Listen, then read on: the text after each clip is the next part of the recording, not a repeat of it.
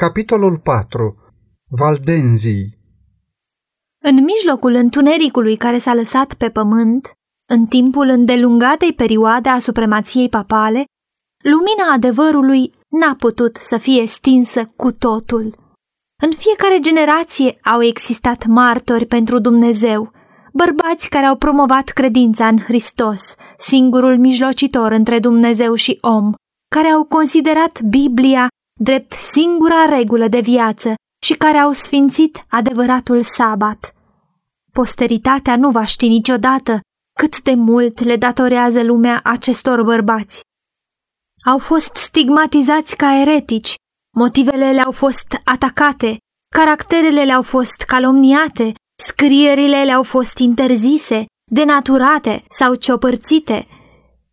Totuși, ei au rămas fermi și, de la un secol la altul, și-au păstrat credința în curăția ei, ca pe o moștenire sacră pentru generațiile viitoare. Istoria copiilor lui Dumnezeu din timpul secolelor de întuneric ale supremației Romei este scrisă în ceruri, dar în rapoartele omenești ocupă un spațiu redus. Cu excepția acuzațiilor persecutorilor lor, se găsesc prea puține urme ale existenței lor. Politica Romei a fost aceea de a șterge orice urmă de opoziție față de învățăturile sau decretele ei. A căutat să distrugă tot ce considera eretic, fie persoane, fie scrieri. Exprimarea îndoielii sau întrebările cu privire la autoritatea dogmelor papale erau motive suficiente pentru ca un om să-și piardă viața, fie el bogat sau sărac, din păturile de sus sau din cele de jos. De asemenea, Roma s-a străduit să distrugă orice raport al cruzimei ei față de disidenți. Conciliile papale au decretat ca cele cărți sau scrieri care conțineau asemenea rapoarte să fie date flăcărilor. Înainte de inventarea tiparului, cărțile erau puține la număr și nu erau foarte rezistente. De aceea, romano-catolicii nu au putut fi împiedicați să-și aducă la îndeplinire scopul. Nici o biserică aflată sub jurisdicția Romei n-a fost lăsată prea mult timp să se bucure nestingherită de libertatea de conștiință. Îndată ce a obținut puterea, papalitatea și-a întins brațul pentru a-i zdrobi pe toți cei care refuzau să-i recunoască dominația și, pe rând, bisericile s-au supus stăpânirii ei. În Marea Britanie, creștinismul primar prinsese rădăcini foarte de timpuriu. Evanghelia primită de triburile celtice în primele secole era necoruptă de apostazia romană. Persecuția din partea împăraților păgâni, care se întinsese până la aceste ținuturi îndepărtate, a fost singurul dar pe care primele biserici din Britania l-au primit din partea Romei. Mulți creștini, fugind de persecuția din Anglia, au găsit refugiu în Scoția, de aici, adevărul a fost dus în Irlanda și în toate țările acestea a fost primit cu bucurie. Când saxonii au invadat Britania, păgânismul a câștigat controlul. Cuceritorii au refuzat cu dispreț să fie învățați de sclavii lor, iar creștinii au fost constrânși să se retragă în munți și în mlaștinile sălbatice. Deși ascunsă pentru un timp, lumina a continuat să ardă. Din Scoția, un secol mai târziu, strălucirea ei s-a întins până în țări îndepărtate. Din Irlanda au venit credinciosul Columba și colaboratorii lui care, adunându-i în jurul lor pe credincioșii răspândiți prin singuratica insulă Iona, au făcut din ea centrul lucrărilor misionare. Printre acești evangeliști se găsea și un păzitor al sabatului biblic și astfel acest adevăr le-a fost făcut cunoscut oamenilor. La Iona a fost întemeiată o școală din care au plecat misionari nu numai în Scoția și Anglia, ci și în Germania, Elveția și chiar în Italia. Dar Roma își ațintise privirile asupra Britaniei și s-a hotărât să o aducă sub stăpânirea ei.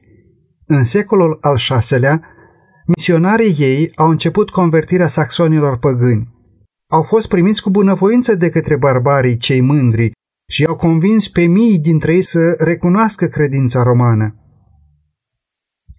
Pe măsură ce lucrarea înainta, conducătorii papali și convertiții lor s-au întâlnit cu creștinii primari.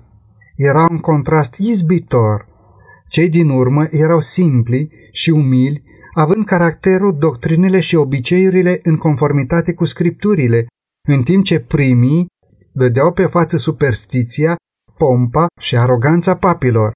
Emisarul Romei a cerut ca aceste biserici creștine să recunoască supremația suveranului pontif.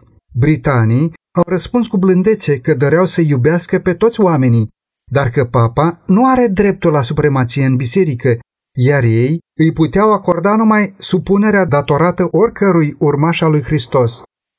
Au existat numeroase tentative de a-i determina să se supună Romei, dar acești creștini umili, uimiți de mândria emisarilor ei, au răspuns categoric că nu cunosc alt stăpân decât pe Hristos. Acum s-a descoperit adevăratul spirit al papalității. Conducătorul romano-catolic le-a spus, dacă nu vreți să-i primiți pe frații care vă aduc pacea, îi veți primi pe dușmanii care vă aduc războiul. Dacă nu vă uniți cu noi pentru a le arăta saxonilor calea vieții, veți primi de la ei o lovitură de moarte. Merle Dobinet, History of the Reformation of the 16th Century, Cartea 17, capitolul 2. Acestea nu erau simple amenințări. Războiul, intriga și înșelăciunea au fost folosite împotriva acestor martori ai credinței biblice, până când bisericile din Britania au fost distruse sau obligate să se supună autorității papale. În ținuturile din afara jurisdicției Romei au existat timp de multe secole grupe de creștini care au rămas aproape cu totul neatinse de corupția papală. Deși erau înconjurați de păgânism și în decursul secolelor au fost contaminați de rătăcirile lui, acești creștini au continuat să privească Biblia ca fiind singura regulă de credință și au aderat la multe dintre adevărurile ei. Ei credeau în perpetuitatea legii lui Dumnezeu și păzeau sabatul poruncii a patra. Biserici care au menținut această credință și practică au existat în Africa Centrală și printre armenii din Asia. Dar dintre cei care au rezistat abuzurilor puterii papale, cei mai remarcabili au fost valdenzii. Chiar în țara în care papalitatea își stabilise scaunul, acolo înșelăciunea și corupția ei au întâmpinat cea mai puternică rezistență. Timp de secole, bisericile Piemontului și-au păstrat independența. Dar în cele din urmă a sosit timpul când Roma a insistat ca ele să se supună. După lupte zadarnice contra tiraniei ei, conducătorii acestor biserici au recunoscut, împotriva voinței lor, supremația puterii căreia se părea că întreaga lume îi aduce omagiu. Însă au fost unii care au refuzat să se supună autorității papei sau prelatului. Ei erau hotărâți să-și păstreze credincioșia față de Dumnezeu și să mențină curăția și simplitatea credinței lor. S-a produs o separare. Cei care au aderat la vechea credință s-au retras. Unii, părăsind Alpii natali, au ridicat steagul adevărului în țări străine. Alții s-au retras în văile izolate și în fortărețele stâncoase ale munților și acolo și-au păstrat libertatea de a se închina lui Dumnezeu. Credința pe care timp de secole creștinii valdenzi au păstrat-o și au transmis-o mai departe era în contrast evident cu doctrinele false susținute de Roma. Convingerile lor religioase se bazau pe cuvântul scris al lui Dumnezeu, adevăratul sistem al creștinismului. Dar țăranii aceia umili, în ascunzătorile lor neștiute, izolați de lume și trudind zilnic în mijlocul turmelor și a viilor lor, n-au ajuns de unii singuri să cunoască adevărul care era în opoziție cu dogmele și ereziile bisericii apostate. Credința lor nu era una de curând primită, ci era o moștenire de la părinții lor. Ei se luptau pentru credința bisericii apostolice, credința care a fost dată sfinților odată pentru totdeauna. Iuda 3 biserica din pustie și nu ierarhia mândră, întronată în marea capitală a lumii, faptele 7 cu 38. Adevărata biserica lui Hristos era păstrătoarea comorilor adevărului pe care Dumnezeu îl încredințase poporului său pentru a fi dat lumii. Printre cauzele principale care au dus la separarea bisericii adevărate de Roma a fost ura acesteia din urmă față de sabatul biblic. Așa cum era prezis în profeție, puterea papală a aruncat adevărul la pământ. Legea lui Dumnezeu a fost călcată în picioare, în timp ce tradițiile și obiceiurile oamenilor au fost înălțate. Bisericile care se aflau sub conducerea papalității au fost constrânse de timpuriu să onoreze ca zi sfântă duminica. Înconjurați de rătăcirile și superstițiile care predominau, mulți, chiar din poporul adevărat al lui Dumnezeu, au ajuns atât de dezorientați încât, în timp ce păzeau sabatul, se rețineau de la muncă și duminica. Dar aceasta nu i-a mulțumit pe conducătorii papali. Ei au cerut nu numai ca duminica să fie sfințită, ci și ca sabatul să fie profanat și au acuzat în limbajul cel mai dur pe cei care îndrăzneau să-l onoreze. Numai fugind de puterea Romei, putea cineva să asculte în pace de legea lui Dumnezeu. Valdenzii au fost printre primele popoare din Europa care au avut o traducere a Sfinților Scripturi. Cu sute de ani înainte de reformă, ei aveau Biblia în manuscris, în limba lor maternă, aveau adevărul curat și aceasta a făcut din ei obiectul urii și al persecuției. Declarau că Biserica Romei este Babilonul apostat din Apocalipsa și se împotriveau corupției ei cu riscul vieții. Deși sub presiunea unei persecuții îndelungate, unii și-au compromis credința, renunțând puțin câte puțin la principiile ei distincte, alții au menținut cu tărie adevărul. De-a lungul secolelor de întunecime și apostazie, Valdenzii au fost aceia care n-au recunoscut supremația Romei, care au respins închinarea la icoane ca fiind idolatrie și care au păzit adevăratul sabat. Ei și-au păstrat credința sub cele mai aprice furtuni de împotrivire. Deși au fost măcelăriți de lăncile ducelor de Savoia și arși pe rugul Romei, ei au apărat ferm cuvântul lui Dumnezeu și onoarea sa. Valdenzii și-au găsit ascunzătoarea în spatele fortărețelor înalte ale munților, refugiu celor persecutați și oprimați din toate timpurile. Aici a continuat să ardă lumina adevărului, în mijlocul întunericului evului mediu. Aici au păstrat martorii adevărului vechea credință, timp de o mie de ani. Dumnezeu a pregătit pentru poporul său un adăpost de o grandoare impunătoare pe măsura marilor adevăruri pe care îi le încredințase. Pentru acei exilați credincioși, munții erau un simbol al dreptății imuabile a lui Jehova.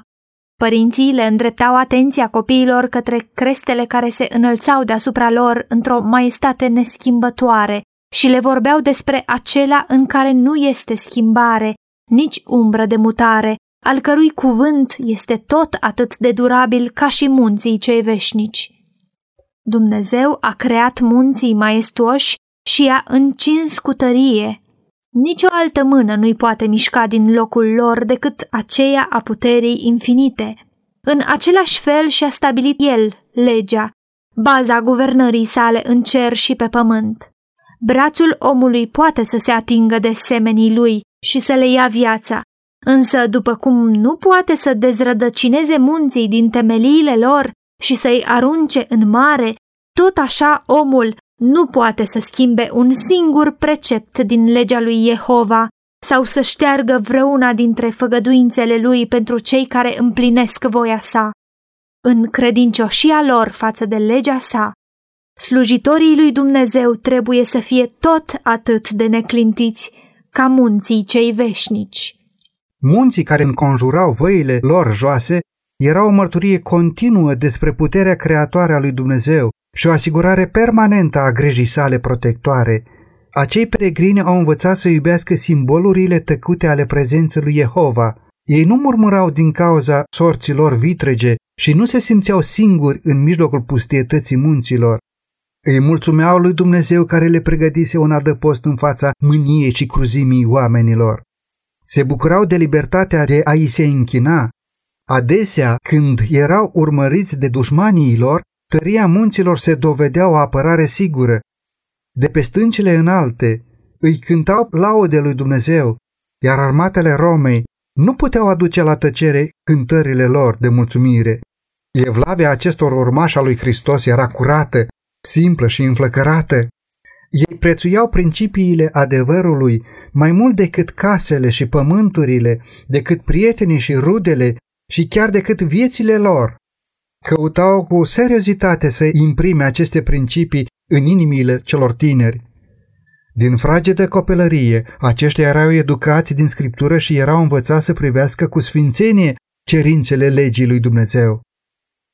Exemplare ale Bibliei erau rare, de aceea cuvintele ei prețioase erau memorate. Mulți dintre ei erau în stare să redea părți întregi, atât din Noul cât și din Vechiul Testament. Gândurile despre Dumnezeu erau asociate cu scenele sublime din natură și cu binecuvântările umile ale vieții de zi cu zi. Copilașii învățau să privească plin de recunoștință spre Dumnezeu ca sursă a oricărui har și a oricărei mângâieri. Părinții, oricât de atenți și de afectuoși ar fi fost, își iubeau copiii cu prea multă înțelepciune pentru a le permite să fie îngăduitori cu ei. Îi aștepta o viață de încercări și greutăți, poate chiar moartea de martir, așa că erau educați din copilărie să suporte greutățile, să se supună disciplinei și, mai mult, să gândească și să acționeze pe cont propriu. Foarte de timpuriu erau învățați să poarte răspunderi, să fie atenți în vorbire și să cunoască înțelepciunea tăcerii. Un cuvânt neatent, lăsat să ajungă la urechea vrăjmașilor lor, putea să pună în pericol nu numai viața celui ce-l rostise, ci și viața a sute de frați, căci dușmanii adevărului îi urmăreau ca lupii care își vânează prada pe cei care îndrăzneau să ceară libertatea credinței religioase. Valdenzii au sacrificat prosperitatea materială de dragul adevărului și, cu răbdare și perseverență, trudeau pentru pâinea lor. Orice petic de pământ arabil din munți era cultivat cu grijă, văile și coastele mai puțin fertile erau făcute să aducă rod. Spiritul de economie și de strictă abnegație făcea parte din educația pe care copiii o primeau ca singura lor moștenire. Erau învățați că Dumnezeu a intenționat ca viața să fie o școală și că dorințele lor pot fi împlinite numai prin efort personal, prevedere, grijă și credință. Procesul era nevoios și obositor, dar era folositor. Exact ceea ce îi trebuie omul în starea lui decăzută, școala pe care a stabilit-o Dumnezeu pentru educarea și dezvoltarea lui. În timp ce tinerii erau deprinși cu truda și greutățile, nu era neglijată nici cultura intelectuală. Ei erau învățați că toate puterile lor îi aparțineau lui Dumnezeu și că toate trebuiau să fie cultivate și dezvoltate pentru a fi folosite în serviciul său. Bisericile valdenzilor, în curăția și simplitatea lor, se asemănau cu biserica din timpurile apostolice. Respingând supremația papelor și a prelaților, ei considerau Biblia ca fiind singura autoritate supremă infailibilă. Pastorii lor, în contrast cu preoții aroganți ai Romei, urmau exemplul Domnului lor, care n-a venit să-i se slujească, ci el să slujească. Matei 20 cu 28 Ei hrăneau turma lui Dumnezeu conducându-o la pășunile verzi și la apele de odihne ale Sfântului Său cuvânt. Departe de monumentele fastului și ale mândriei omenești, Oamenii nu se adunau în biserici somptuoase sau în catedrale grandioase pentru a asculta cuvintele adevărului de la slujitorii lui Hristos, ci la umbra munților, în văile Alpilor sau, în timp de pericol, în fortărețele stâncoase.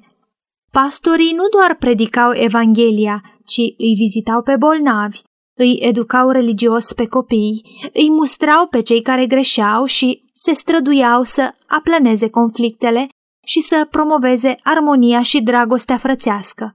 În timp de pace, erau susținuți prin darurile benevole ale oamenilor, dar, ca și Pavel, făcătorul de corturi, fiecare învăța o meserie sau o profesie prin care, dacă era necesar, să se poată întreține singur.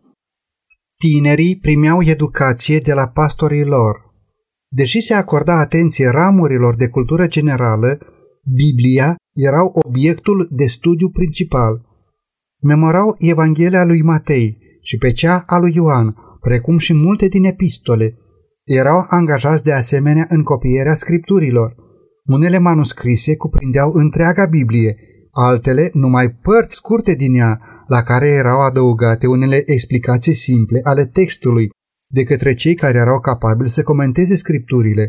Astfel, erau scoase la iveală comorile adevărului, ascunse timp îndelungat de către cei care căutau să se înalțe mai presus de Dumnezeu.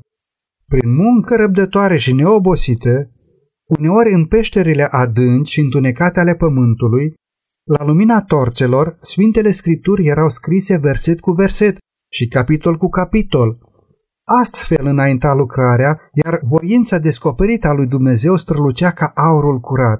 Numai cei angajați în această lucrare puteau să-și dea seama cât de strălucitoare, de clară și de puternică era ea acum, datorită încercărilor pe care le suferiseră pentru ea.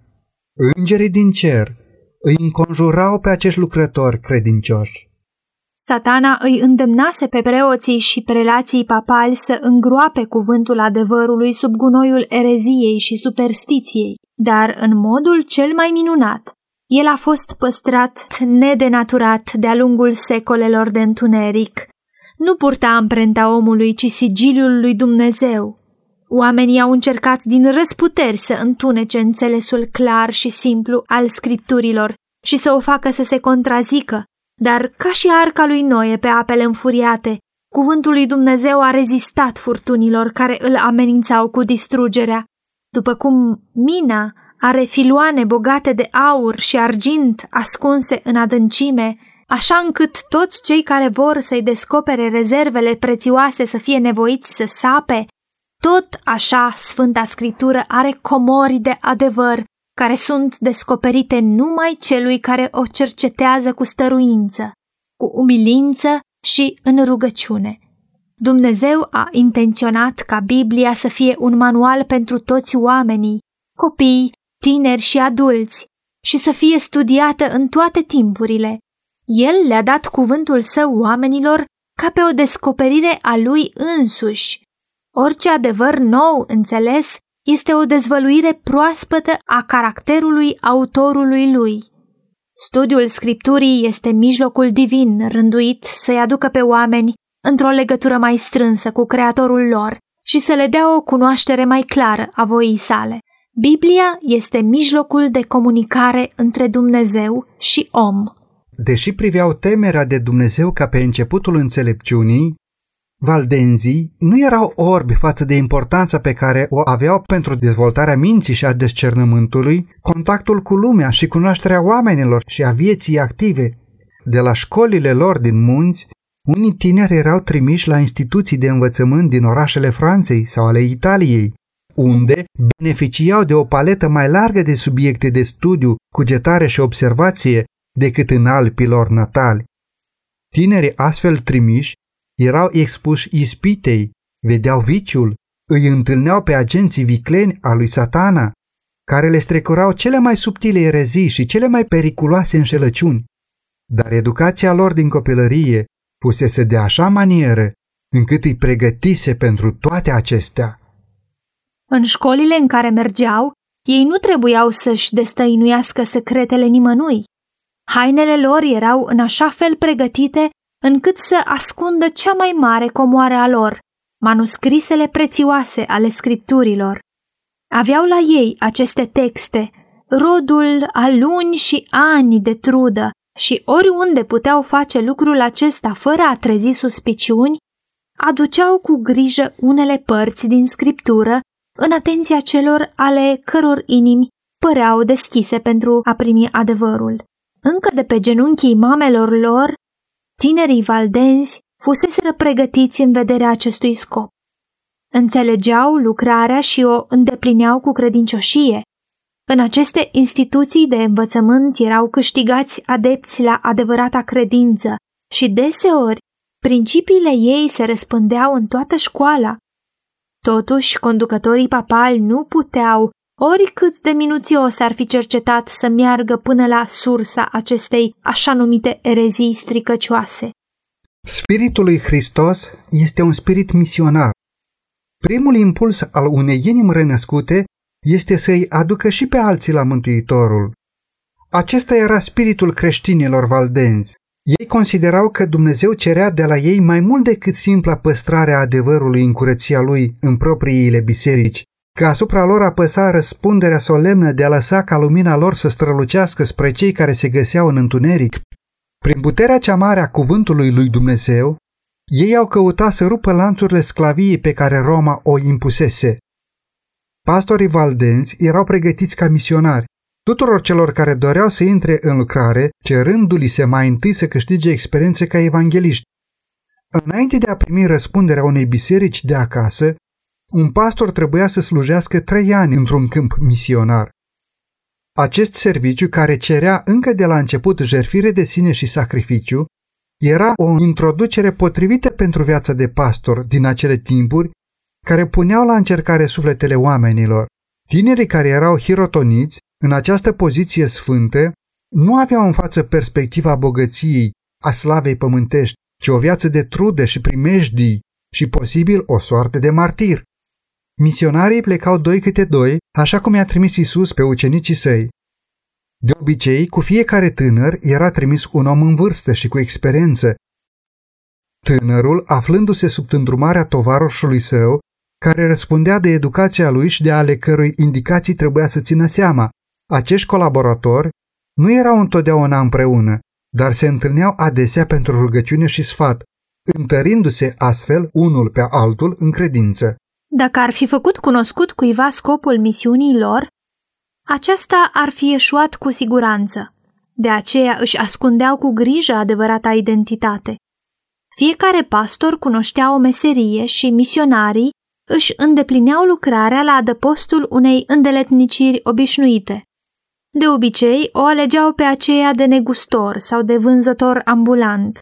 Duceau mătăsuri, bijuterii și alte articole care nu se puteau procura ușor în timpul acela ci doar de la târguri îndepărtate.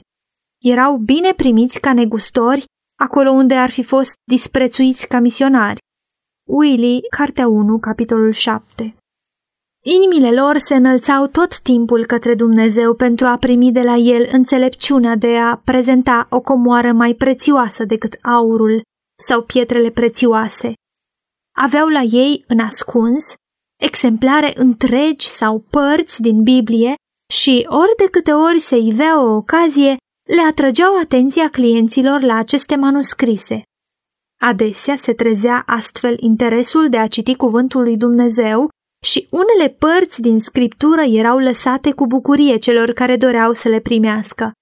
Lucrarea acestor misionari a început pe câmpiile și văile de la poalele munților, dar s-a extins cu mult dincolo de aceste hotare.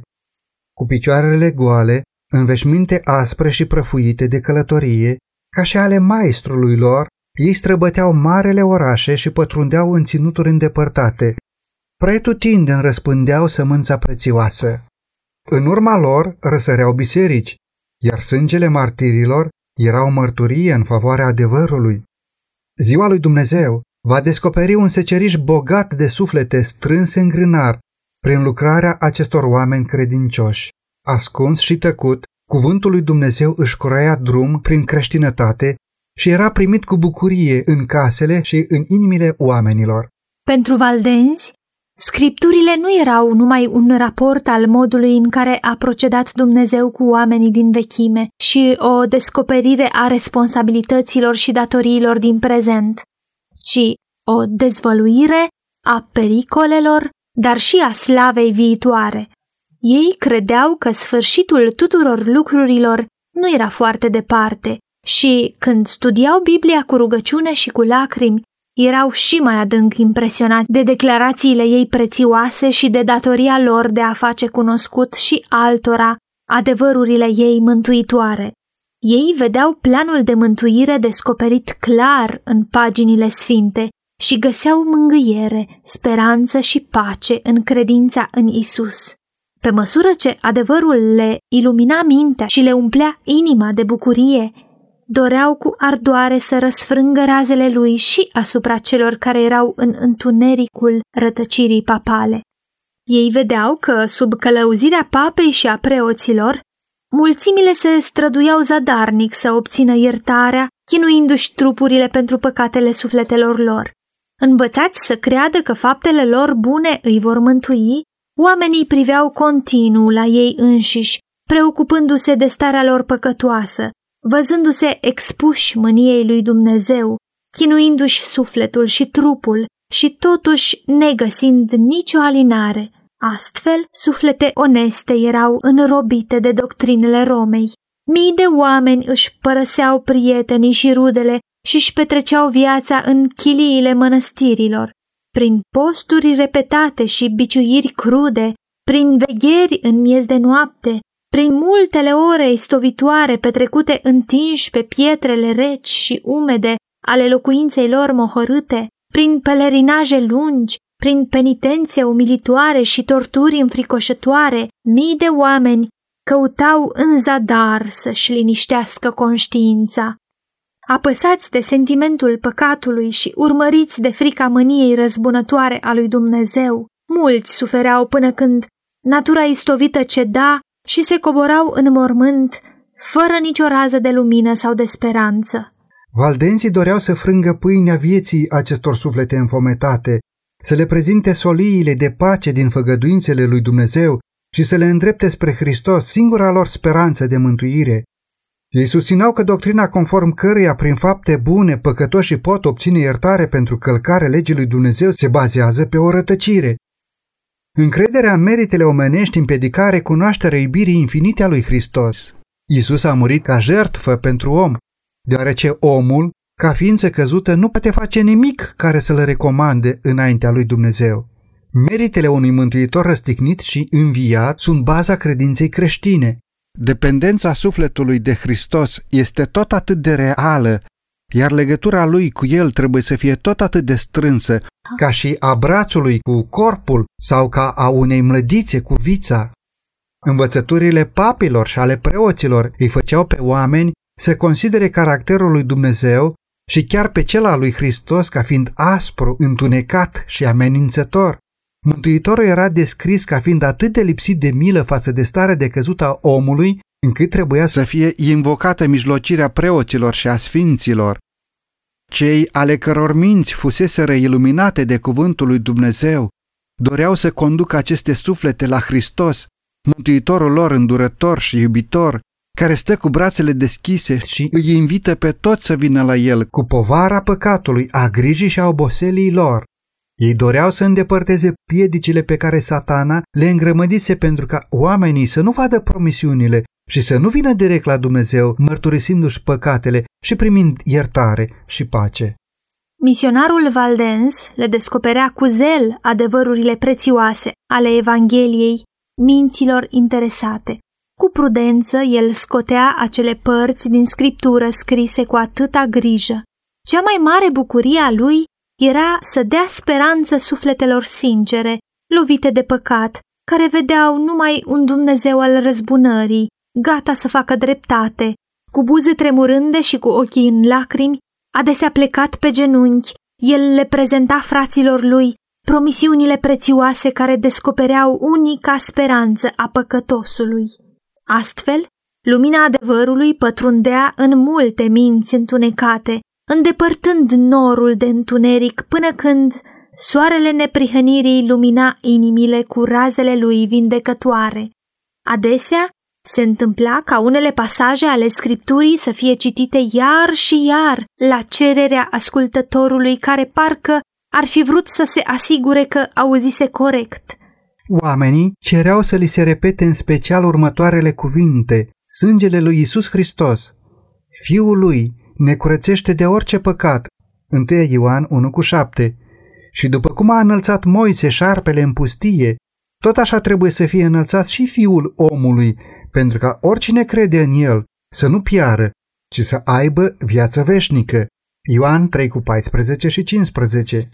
Mulți erau treziți la realitate în ce privește pretențiile Romei. Ei vedeau cât de zădarnic este mijlocirea oamenilor sau a îngerilor în favoarea păcătosului. Când lumina adevărată se revărsa în minte, ei exclamau cu bucurie, Hristos este preotul meu, sângele lui este jerfa mea, Altarul său este locul unde înmărturisesc păcatele. Ei se încredeau cu totul în meritele lui Isus, repetând cuvintele, Fără credință este cu neputință să fim plăcuți lui Dumnezeu, Evrei 11 cu 6. Nu este sub cer niciun alt nume dat oamenilor în care trebuie să fim mântuiți. Faptele apostolilor 4 cu 12. Siguranța iubirii unui mântuitor părea prea greu de acceptat pentru unele dintre aceste sărmane suflete lovite de furtună. Atât de mare era eliberarea pe care o aducea, un potop atât de mare de lumină se revărsa asupra lor, încât păreau mutați în ceruri. Mâinile lor se așezau cu încredere în mâna lui Hristos. Picioarele lor se sprijineau pe stânca viacurilor.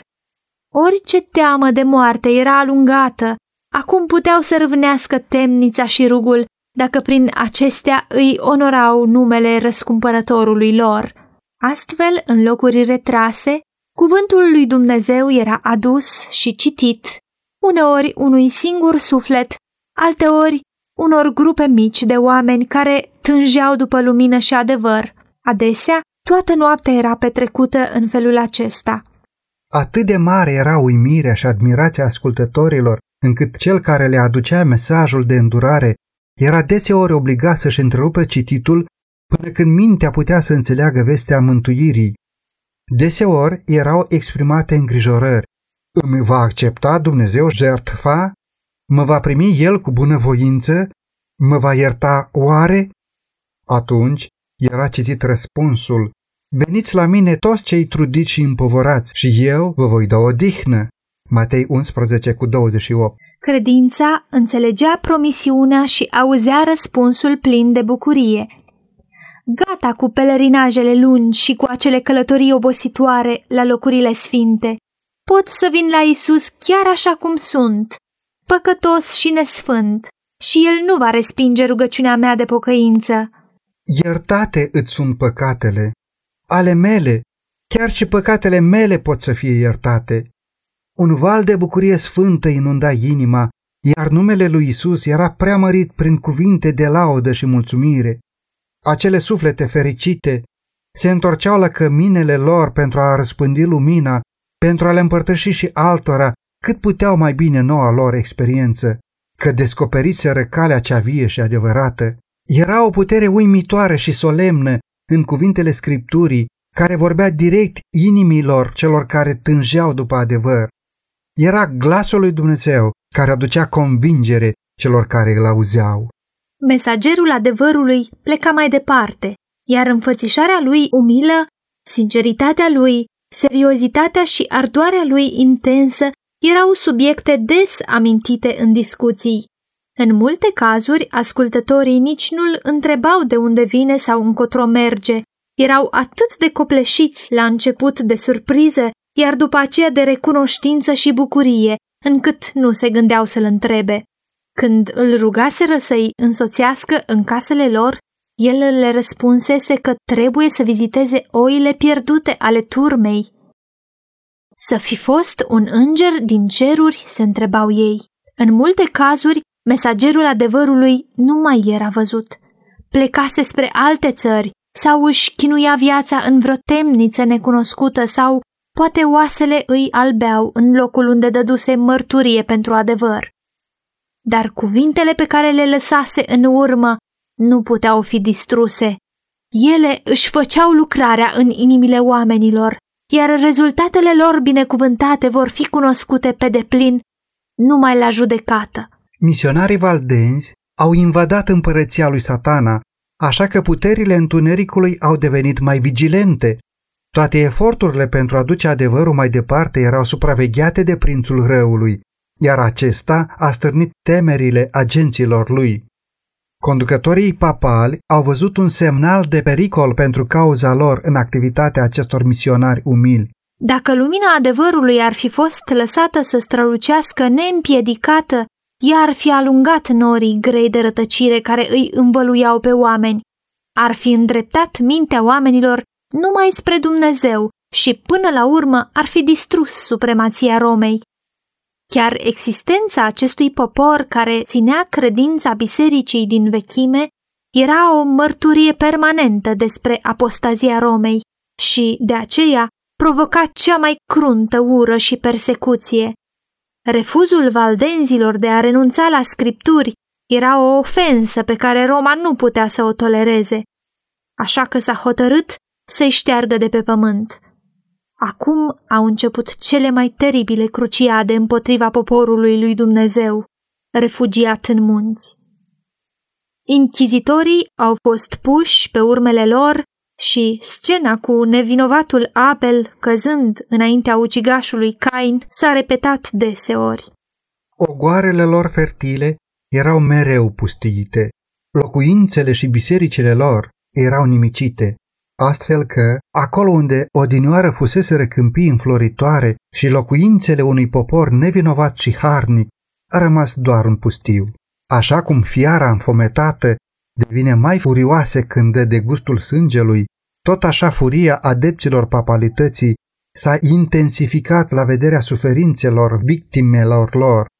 Mulți dintre acești martori ai credinței curate erau urmăriți peste munți și vânați în văile în care erau ascunși, înconjurați de păduri mari și de culmi stâncoase. Nici o acuzație nu putea fi adusă împotriva caracterului moral al acestor proscriși. Chiar și vrăjmașii lor declarau despre ei că sunt un popor pașnic, liniștit și evlavios. Marea lor vină era că nu se închinau lui Dumnezeu așa cum dorea papa. Pentru această crimă, asupra lor au fost îngrămădite toate umilințele, insultele și torturile pe care oamenii sau demonii le-au putut născoci.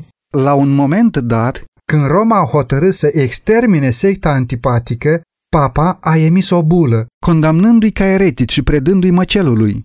Nu erau acuzați de lene, necinste sau tulburare a ordinii, ci se afirma că aveau o aparență de evlavie și sfințenie care ademenea oile turme adevărate. De aceea, papa a poruncit ca această sectă răuvoitoare și dezgustătoare de oameni perfizi să fie strivite ca șerpi veninoși dacă refuză să retracteze. Willy, volumul 16, capitolul 1 Se aștepta acest potentat orgolios să întâlnească din nou aceste cuvinte?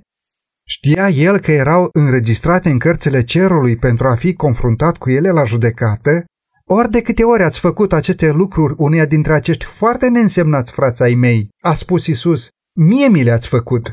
Matei 25 cu 40 Această bulă îi chema pe toți membrii bisericii să participe la cruciada contra ereticilor. Ca stimulent pentru a se angaja în această acțiune crudă, ea îi absolvea pe participanți de toate pedepsele și penitențele ecleziastice, generale și personale, îi elibera pe toți cei care participau la cruciadă de orice jurământ ar fi făcut. Legaliza dreptul acestora asupra oricărei proprietăți pe care ar fi dobândit-o ilegal și promitea iertarea tuturor păcatelor celor care ar fi omorât vreun eretic anula toate contractele făcute în favoarea valdenzilor, poruncea tuturor slujitorilor lor să-i părăsească, interzicea tuturor să le dea vreun ajutor de orice fel și împuternicea pe oricine să le ia în stăpânire proprietățile. Willy, Cartea 16, capitolul 1 Acest document descoperă în mod clar cine era cel care orchestra din umbră totul. În acest document se aude răcnetul balaurului, nu glasul lui Hristos. Conducătorii papali n-au vrut să-și modeleze caracterele după marele standard al legii lui Dumnezeu, ci și-au creat un standard care să li se potrivească și s-au hotărât să-i constrângă pe toți să se conformeze lui, pentru că așa voia Roma. Au avut loc cele mai îngrozitoare tragedii. Preoți și papi corupți și blasfemitori făceau lucrarea pe care le încredințase satana. Îndurarea nu și avea locul în inima lor. Același spirit care l-a răstignit pe Hristos și i-a ucis pe apostoli, care l-a condus pe sângerosul Nero împotriva credincioșilor din timpul său, era la lucru pentru a extermina de pe pământ pe cei care erau iubiți de Dumnezeu.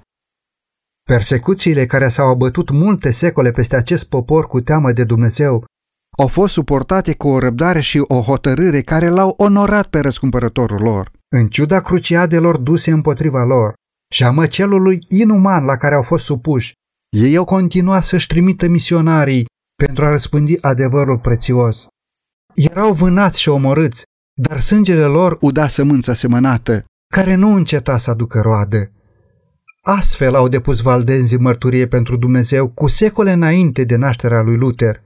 Împrăștiați prin multe țări, ei au semănat semințele reformei, care a început în timpul lui Wycliffe, care s-a lărgit și s-a adâncit în zilele lui Luther și care trebuie să fie dusă mai departe până la încheierea timpului de către cei care vor fi, de asemenea, dispuși să sufere totul din pricina cuvântului lui Dumnezeu și din pricina mărturiei lui Isus Hristos. Apocalipsa 1 cu 9